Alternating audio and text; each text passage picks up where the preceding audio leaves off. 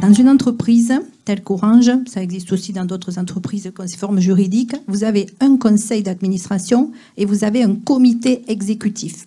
Dans la salle, je suis à peu près sûre que tout le monde connaît les membres du comité exécutif. D'accord? Ce sont des salariés d'Orange avec des mandats, etc. Et c'est pas le comité exécutif qui décide de la stratégie de l'entreprise, c'est le conseil d'administration qui est au-dessus. Le conseil d'administration, il y a 15 membres. Hélène vous l'a expliqué tout à l'heure. Il y a 4 salariés, dont 2 de la CFE.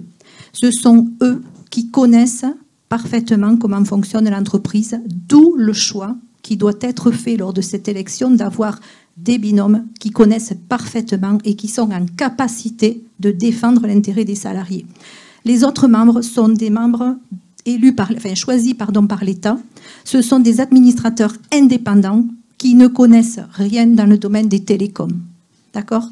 Ils sont amenés à discuter de la stratégie, ils sont amenés à discuter des différentes propositions et c'est le COMEX qui va être chargé d'exécuter la politique décidée par un conseil d'administration. C'est important.